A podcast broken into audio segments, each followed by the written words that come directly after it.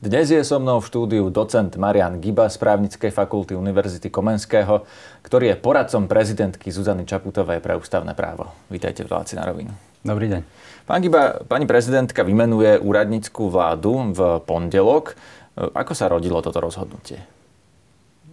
Vieme, že v polovici decembra 2022 stratila dôveru vláda Eduarda Hegera. Na druhý deň bola odvolaná a ústavne od chvíle, keď je vláda odvolaná, tak je možné vymenovať novú vládu. Teda to rozhodnutie mohlo prísť aj oveľa skôr.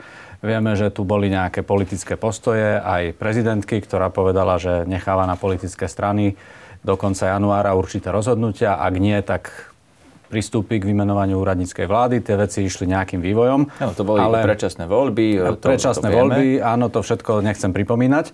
Ale je logické, že ak prezidentka niečo terminovala a povedala, že ja hodlám konať, ak vy nebudete konať do konca januára, tak to do konca januára musela mať aj nejakým spôsobom nachystané. Ak nechcela improvizovať, tak ako sa nepatrí, ale postupovať rozumne a s určitou predvídavosťou, tak sa musela pripraviť na ten scenár, že úradnícka vláda skôr alebo neskôr môže byť nevyhnutná, čo sa napokon aj potvrdilo.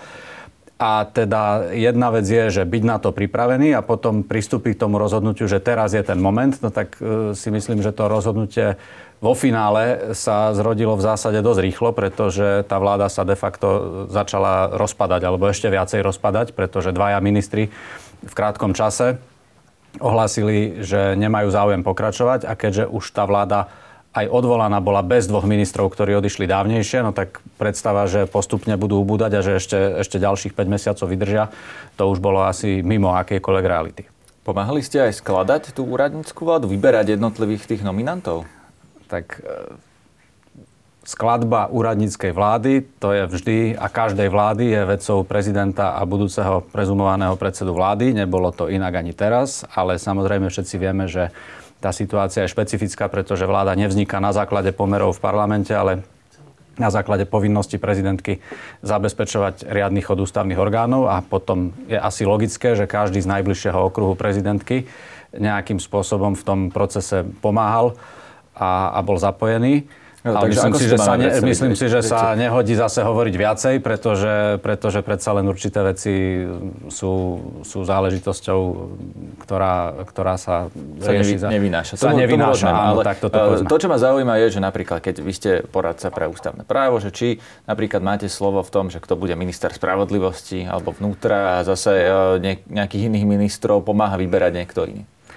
No, ak z, vychádzam z toho, že ako poradca pre ústavné právo a zase poradca pre environmentálne otázky sa v inom prostredí pohybuje, každý v tom prostredí, v ktorom sa pohybuje, viacej pozná ľudí, pozná povedzme agendu toho rezortu a preto je prirodzené sa ho predovšetkým tam pýtať že, a konzultovať s ním, že čo by bolo alebo nebolo vhodné, alebo prípadne e, aké rizika by mohli z čoho vyplývať. Tí ministri, ktorých e, teraz vidíme na zozname, sú prvá voľba, alebo to bolo aj tak, že boli oslovení iní a oni e, to nevzali a hľadala sa, hľadala sa druhá, možno tretia možnosť? A tu už ideme presne do tých vecí, ktoré by som nechcel nejako rozoberať, pretože nie je jednoduché zložiť vládu.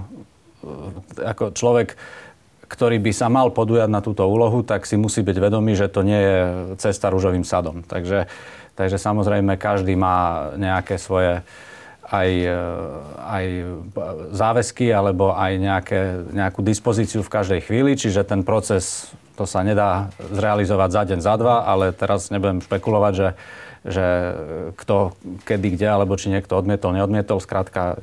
Ale z tejto odpovede to vyzerá tak, že boli takí, ktorí odmietli. Poďme ďalej. Rozumiem, že mi nepoviete. Dobre, poďme na, ďalej na to, že čo je vlastne tá úradnícka vláda. E, v ústave totiž taký pojem nemáme, tak e, je to v niečom iné ako akákoľvek iná vláda? Ústava pozná len pojem vláda. To, že či ju my nazveme úradnícka, alebo vláda odborníkov, alebo politická vláda, akákoľvek, dočasná vláda, to sú všetko privlastky, ktoré len nejakým spôsobom charakterizujú politickú situáciu v danom momente. Čiže ani táto vláda, nazvime ju odbornícka alebo úradnícka, nemá iný režim ako každá iná, teda ona do 30 dní od svojho vymenovania má ústavnú povinnosť predstúpiť pred Národnú radu, predložiť jej svoj program, ktorý z povahy veci bude dimenzovaný na to krátke časové obdobie, ktoré ona má do volieb. A požiadať o vyslovenie dôvery. A buď ju dostane, alebo ju nedostane, alebo teda môžu nastávať rôzne situácie ešte potom. Aké rôzne situácie? To ma práve zaujíma, lebo v parlamente e, väčšina strán, aj teda číselne, keď spočítame, koľko majú poslancov, avizujú, že e, tá vláda tú podporu nedostane. E, takže z toho mi vychádza, že potom bude fungovať v takom režime, ako doteraz vláda Eduarda Hegera, teda v poverení, ako keby odvolaná vláda. Vy vidíte aj nejakú inú možnosť? Ja nevidím do budúcnosti, nemám kryštáľovú gulu, takže ani si netrúfnem povedať, e, že nedostane dôveru alebo že ju dostane. Len faktom je, že najneskôr v 30. deň po vymenovaní je povinná predložiť program a vychádzam z toho, že to urobí. Zatiaľ to každá vláda urobila, veď to je jasné. To, že ona predloží ten program po 30 dňoch alebo po 28, to je jedno, neznamená, že keď po 30 dňoch predloží, tak 31. deň parlament bude hlasovať, či jej dá alebo nedá dôveru. Pretože to sa zaradí na program nejakej schôdze, ak vtedy bude prebiehať schôdza, ak nie, tak ju treba zvolať. Potom sa koná rozpráva, nevieme, koľko poslancov sa zapojí. To môže byť otázka týždňov a hypoteticky aj mesiacov, kým sa parlament dopracuje k tomu, že vôbec bude hlasovať, či tú dôveru dá alebo nedá. Môže to byť otázka dní, Môže to byť otázka týždňov a celkom hypoteticky, no viem ja, že či bude Národná rada uznašania schopná. Napríklad. To je len ako, že na margo tej otázky, že, že sa môžu stať aj iné veci, než to, že 31. deň sa buď zamietne, alebo vysloví dôvera. A tam by potom bol rozdiel v tom, či tá vláda bude mať plné kompetencie, lebo kým vlastne ne, neprebehne to hlasovanie, v ktorej Národná rada je nevysloví dôveru, tak dovtedy má vláda plné kompetencie, ako keby nebola odvolaná ani dočasná, ale má ano. plné kompetencie ako akákoľvek ďalšia vláda. Každá vláda má vždy plné kompetencie s výnimkou jednou jedinou a to je, keď je odvolaná po strate dôvery. Ešte dokonca aj vláda v demisii, ktorú sama podá, má plné kompetencie. Čiže aj táto novo vymenovaná bude mať plné kompetencie a do momentu hlasovania o vyslovení dôvery ich má plné. Potom, keď dostane dôveru, tak pokračuje. Keď nedostane dôveru, tak je na mieste ju odvolať a nastáva obdobná situácia ako 15. 16. decembra, že vláda je odvolaná a potom nastupuje režim obmedzených právomocí, keďže vymenovať novú hneď len tak z fleku sa určite nebude dať. No, tomu rozumiem. Poďme si ale prejsť, že čo vlastne tá vláda môže robiť, čo sú teda vo všeobecnosti kompetencie vlády na Slovensku. Lebo ľudia v tom nevždy majú jasno. My sme parlamentná republika, čiže zákony príjma parlament. Ak parlament nebude stáť za vládou a teda vieme, že už ani tie schôdze tam nie sú, ale teda vláda nebude meniť zákony, pretože na to jednak nemá oporu v parlamente, jednak možno už sa už ani nebude toľko času v parlamente, aby sa to dalo. Tak ako tá vláda bude vládnuť? Môže vládnuť nejakými nariadeniami alebo dokonca dekretmi?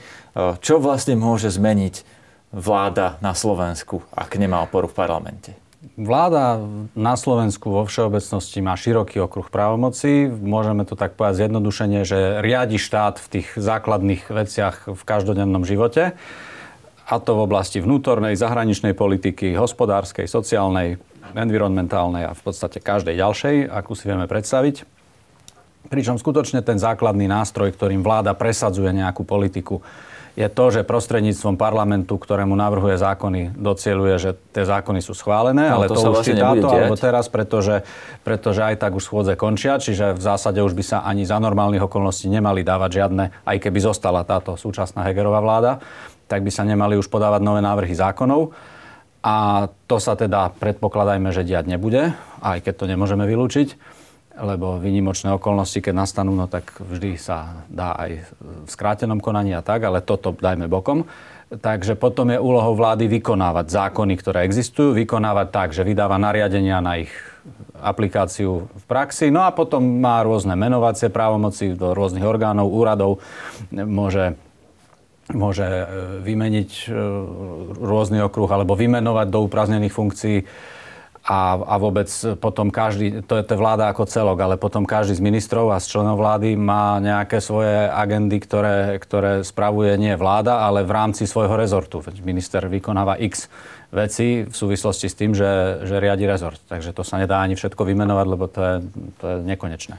No aby si to vedel náš divák a poslucháč predstaviť, tak keď napríklad vláda má právo moc sama bez parlamentu vydať nejakú vyhlášku, tak čo, čo je riadené na Slovensku vyhláškami? Že nemusíme na to zmeniť zákon, aby sa to zmenilo, ale čo môže vláda zmeniť, ja neviem, ceny energii alebo dopravné predpisy alebo aj niečo zásadnejšie vyhláškou? No vyhláška, alebo teda, aby sme boli presní, keď vyhlášky vydávajú ministerstva, vláda vydáva nariadenia na vykonanie zákona, tak tie majú upraviť určité detaily, ktoré im zákon zverí. Čiže podrobnosti o tom a o tom upraví vláda nariadením, alebo upraví ministerstvo vyhláškou. Tak môže, ja neviem, v rámci regulácie školstva upraviť nejaké veci školských osnov, alebo, alebo čo ja viem, keď sa bavíme o ministerstve školstva napríklad. Z toho ale vyplýva tá, tá, tá otázka moja na vás, že znamená to, že tá vláda e, môže vlastne v takomto režime bez, odpo- bez podpory parlamentu meniť len detaily? Nepovedal by som, že môže meniť len detaily, pretože ona je orgánom, ktorý riadi politiku štátu v každodennom živote, musí pružne reagovať na, na všetky situácie, ktoré nastanú. Má skrátka celú exekutívnu moc v rukách, pretože výkonná moc, vláda riadi výkonnú moc, je od, od vrchu e, po spodok. E, celá sústava orgánov výkonnej moci, kde vláda je vrcholným orgánom. Takže, takže to nie je o tom, že rieši len detaily, ale ak by sme očakávali, že teraz tu, tu zmení niečo úplne zásadné, že ja neviem, za, zmeny v druhom dôchodkovom pilieri alebo čokoľvek, tak to sa samozrejme dá len zákonom. Alebo zmierniť tresty za nejaké trestné činy, to, to nemôže žiadna vláda, to musí urobiť parlament. Čiže to, že nemôže robiť tie najdôležitejšie veci, e, je pravda.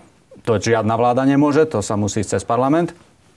Ale e, samozrejme tá každodenná režia a vôbec e, kultúra, aj za akou sa spravujú rezorty, ako sa to aj navonok javí a, a vôbec zahraničná politika, obranná politika, tam, tam je hlavná úloha vlády. Rozumiem.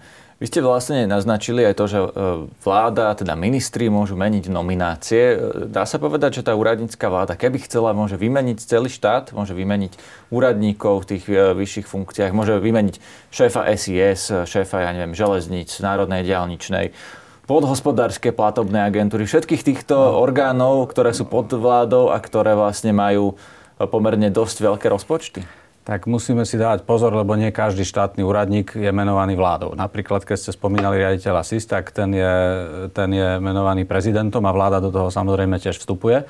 Ale tých, ktorých vymenovanie alebo odvolanie e, je v rukách vlády, tak môže vláda samozrejme vymenovať, môže odvolať napríklad štátnych tajomníkov alebo x ďalších e, štátnych funkcionárov. Potom je tu E, určité množstvo štátnych funkcionárov, ktorých menuje prezident, či sám, alebo na návrh vlády, na návrh Národnej rady. To je, to je tak pestrá skladba, že nie je to všetko v rukách vlády, ale vláda s plnými právomocami to, čo prislúcha vláde personálne menovať, to môže. A ak je odvolaná, tak ako je teraz Egerová, tak potrebuje súhlas prezidenta práve na tie personálne otázky, čiže ešte aj odvolanie štátnych tajomníkov podlieha predchádzajúcemu súhlasu prezidentky k dnešnému dňu.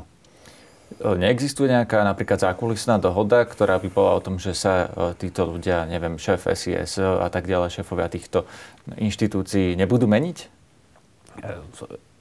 Ja nie som prezidentka ani budúci predseda vlády, takže to je, to je prvá dôležitá vec. Druhá vec je, že akékoľvek zákulisné veci sa nehodia rozprávať, ani keby som rovno, keby rovno nejaké aj boli, aby som o nich vedel, ale, ale nie, nie je to o tom, že, že sa snažím nejako do týchto vecí vstupovať, pretože moja úloha je ako ústavnoprávneho poradcu sa predovšetkým starať o to, aby tá ústavnoprávna agenda išla tak, ako má.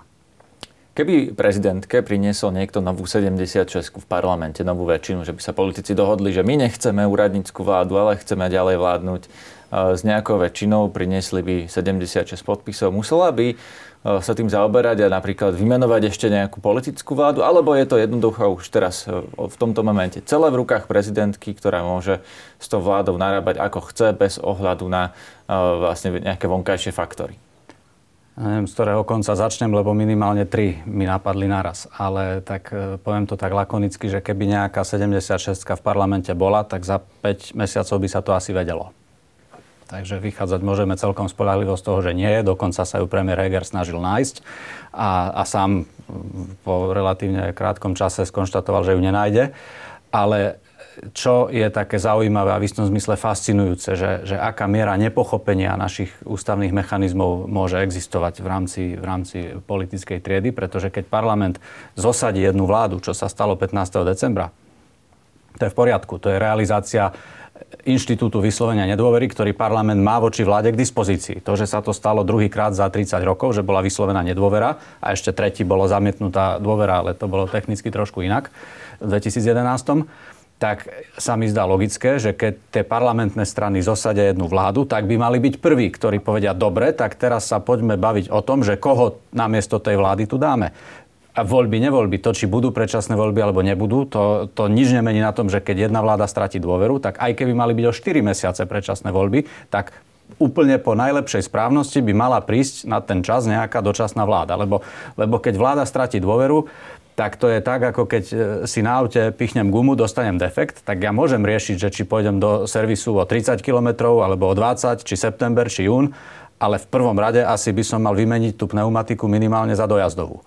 A to sa nestalo. Čiže prezidentka mohla samozrejme aj 16. decembra pozbierať z ulice hoci koho a vymenovať. Ono vymenovať to je najmenej. Ale ak to skončí pri tom, že, že to bude nejaký proces, ktorý bude pôsobiť ako trúc podnik niekomu a zase po, po mesiaci tá vláda prejde pred parlament a dôveru nedostane, tak, tak treba zvažovať, že či áno, či nie, keď politické strany sa v podstate tvárili, že sa ich to netýka. No tak asi keď 5 mesiacov nemali snahu uh, zostaviť nejakú väčšinu v parlamente, lebo to, to je naozaj vec politických strán a členov parlamentu, tak uh, že ju zostavia teraz od piatku do pondelka, to asi nie. Ale aj keby sa stalo, tak uh, ústava moja už otrepaná fráza nie je recept na čokoládovú tortu, ktorá nefunguje mechanicky, že keď prezidentovi donesú 76 podpisov, tak prezident musí niečo urobiť. Prezident musí zabezpečovať riadny chod ústavných orgánov. A teda keď prezidentka by aj dostala nejakých 76 podpisov, tak by v prvom rade musela zvažovať, že či to všetko dáva nejakú logiku, že ak je tu nejaká väčšina, či tu naozaj je a ak bude vymenovaná nejaká vláda, či má predpoklad to, že ju vymenuje, prispieť e, k riadnemu chodu ústavných orgánov alebo ho oslabiť. Ano, no. Čiže prezidentka nemusí, ale môže Nemusí, zvážiť ale môže zvážiť a, a musí to zvažovať, čo prospeje riadnemu chodu ústavných orgánov. Tak ako aj teraz, vlastne tá, to rozhodnutie e, o vymenovaní úradníckej vlády naozaj prišlo so silným uvedomením si zodpovednosti za chod, riadny chod ústavných orgánov. Lebo z už tak personálne oslabenej vlády odchádzajú ďalší ľudia, no tak to naozaj bolo na zvážení.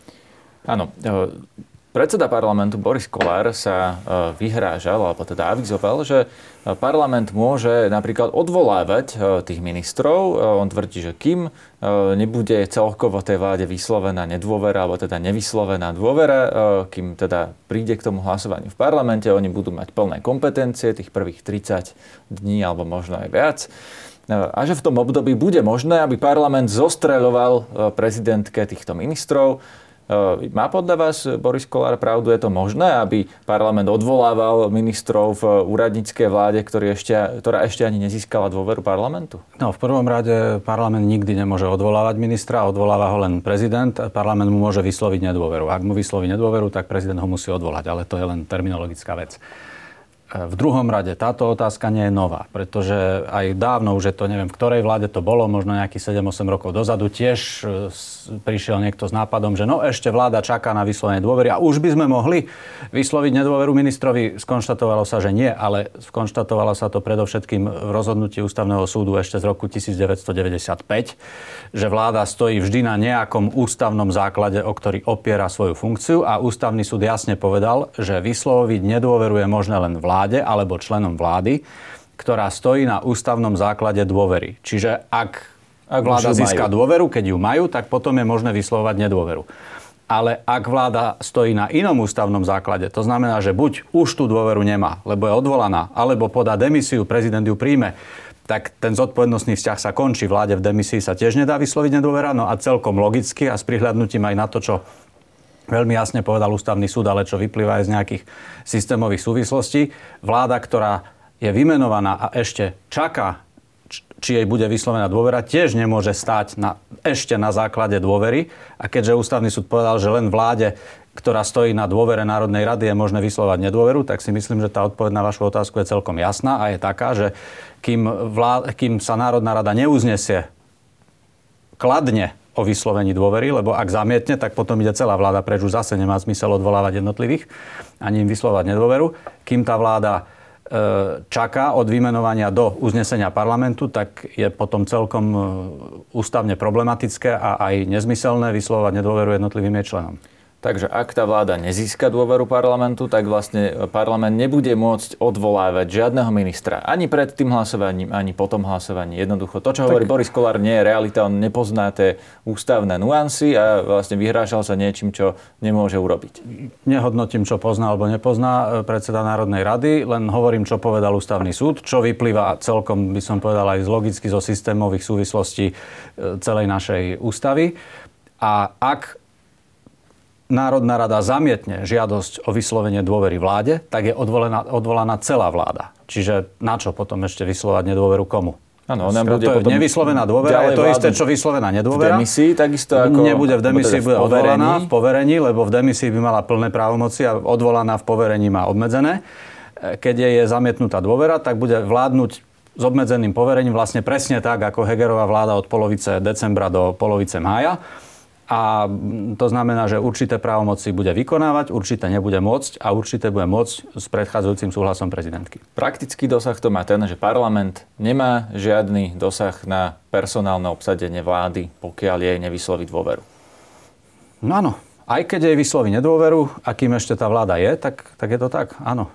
Pretože tá, tá nedôvera je o tom, že vláda má dôveru funguje, pokračuje, ale parlamentu sa znepáči jeden minister, no tak mu vysloví nedôveru, docieli jeho odchod a, a ide, vl- ide vláda ďalej. Ale keď pošle preč celú vládu vyslovením nedôvery, tak to je už potom zbytočné vyslovať nedôveru jednotlivo. A naopak, kým čaká, tak tých 30 dní, to zase nie je také dlhé čakanie. Keď je vymenovaná nová vláda, tak tých 30 dní na prípravu nejakého programu je, myslím si, primeraný a v zásade minimálny čas, tak to sa hádam vydržať dá bez vyslovania nedôvery.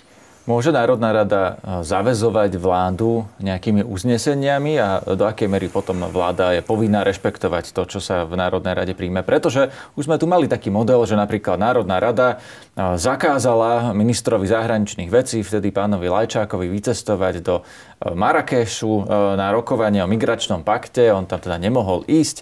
Môže sa teraz stať, že parlament si povie, že my teraz budeme teda riadiť vládu, lebo sme parlamentná republika a budú e, nejakými parlamentnými uzneseniami zavezovať vládu, že toto môžete urobiť, toto nemôžete urobiť? Vzťah parlamentu a vlády je vzťah politický a za normálnych okolností, pričom toto nie sú celkom normálne okolnosti, je to o dôvere, o tej politickej dôvere. A máme na to x e, záverov už aj v rozhodovacej činnosti Ústavného súdu, vrátane veľmi starých, že parlament má právo vládu kontrolovať, v určitých prípadoch ju môže aj zavezovať, Dokonca ju v určitých prípadoch môže zavezovať výbor. Napríklad výbor pre európske mm. záležitosti môže zaviazať ministra, ako má hlasovať na hlasovaní Rady Európskej únie. To je taký názorný príklad, kedy dokonca jeden výbor, lebo Národná rada to na ňo preniesla, môže konkrétne členovi vlády niečo prikázať, aj keď on sa môže potom od toho odchyliť. Dobre, nechcem to príliš komplikovať. Ale to, čo chcem povedať, je, že parlament môže vládu kontrolovať, ten základný nástroj je, že keď sa nepáči parlamentu, čo robí vláda, tak jej zamietne žiadosť o dôveru alebo vysloví nedôveru, ak jej predtým tú dôveru dal.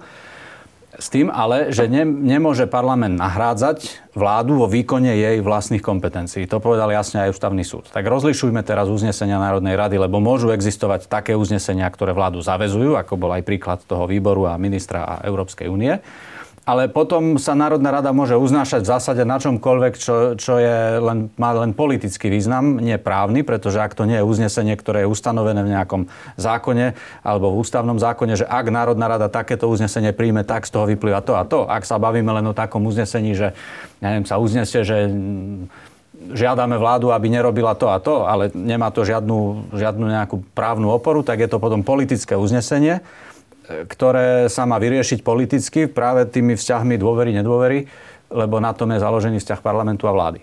No a do akej miery je naozaj v zákonoch e, časté, že by e, mohla dávať Národná rada takéto pokyny vláde, že by to malo aj konkrétne právne následky. Teda keď sa parlament rozhodne vláde rozkazovať, tak má to oporu v mnohých zákonoch, že má veľa príležitostí na no to, no, aby e, mohol určovať ten parlament vláde, čo môže a čo nemôže urobiť, alebo sú to skôr výnimky a v skutočnosti väčšina tých uznesení by bola politická a nemala by teda právnu záväznosť. Nerobil som si teraz presný prehľad, však to by bolo, to by bolo nekonečná práca, ale v princípe platí to, že ak je parlament, ktorý má svoju pôsobnosť a tá je predovšetkým zákonodárna, potom tiež kontrolná a vláda, ktorá má svoju pôsobnosť, ktorá je exekutívna, tak e, ten princíp je, že každý má robiť to, čo mu patrí, nenahrádzať toho druhého a výnimka je skôr to, keď môže nejako konkrétne zavezovať, ale tiež nemôže konať na miesto vlády.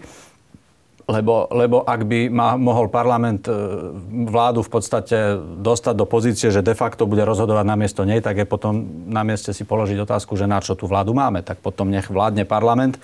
Existuje taká forma vlády, ktorá sa volá forma vlády parlamentu, nie parlamentná forma vlády, ale vládnutie parlamentu kde vláda je de facto výborom parlamentu, parlament si ich volí, odvoláva, oni sú všetci vnútri v parlamente členmi a, a majú nejaké exekutívne funkcie. Ale to, toto na Slovensku toto nemáme. na Slovensku nemáme. Čiže ak toto nemáme, no tak sa potom musíme držať toho, čo máme.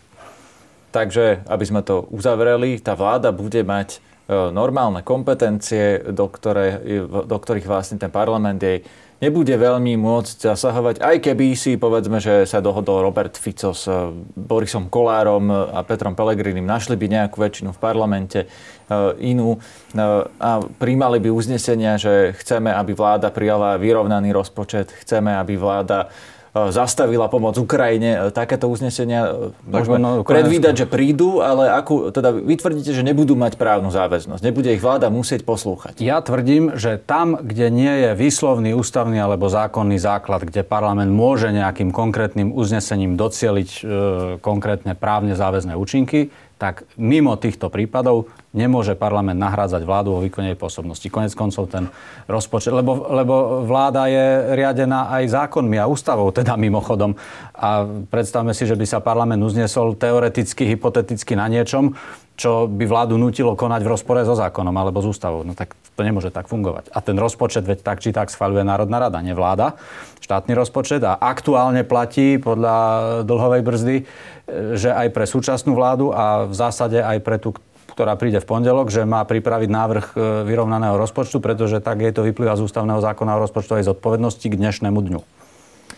Môže sa stať, že parlament by ešte zmenil tieto pravidlá, aby e, mohol tú e, vládu riadiť viac, alebo na to by potrebovali 90 poslancov? No tak ako nejaký posun smerom k forme vlády parlamentu, alebo tak, že teda si zmeniť celý, celý ústavný rámec vzťahov, aby mohol vládu riadiť. Teda ja si netrúfam nič povedať, že nemôže, lebo my sme tu už videli novelu ústavy schválenú napísanú za pol hodiny a schválenú za ďalšie dve v skrátenom konaní za pol dňa.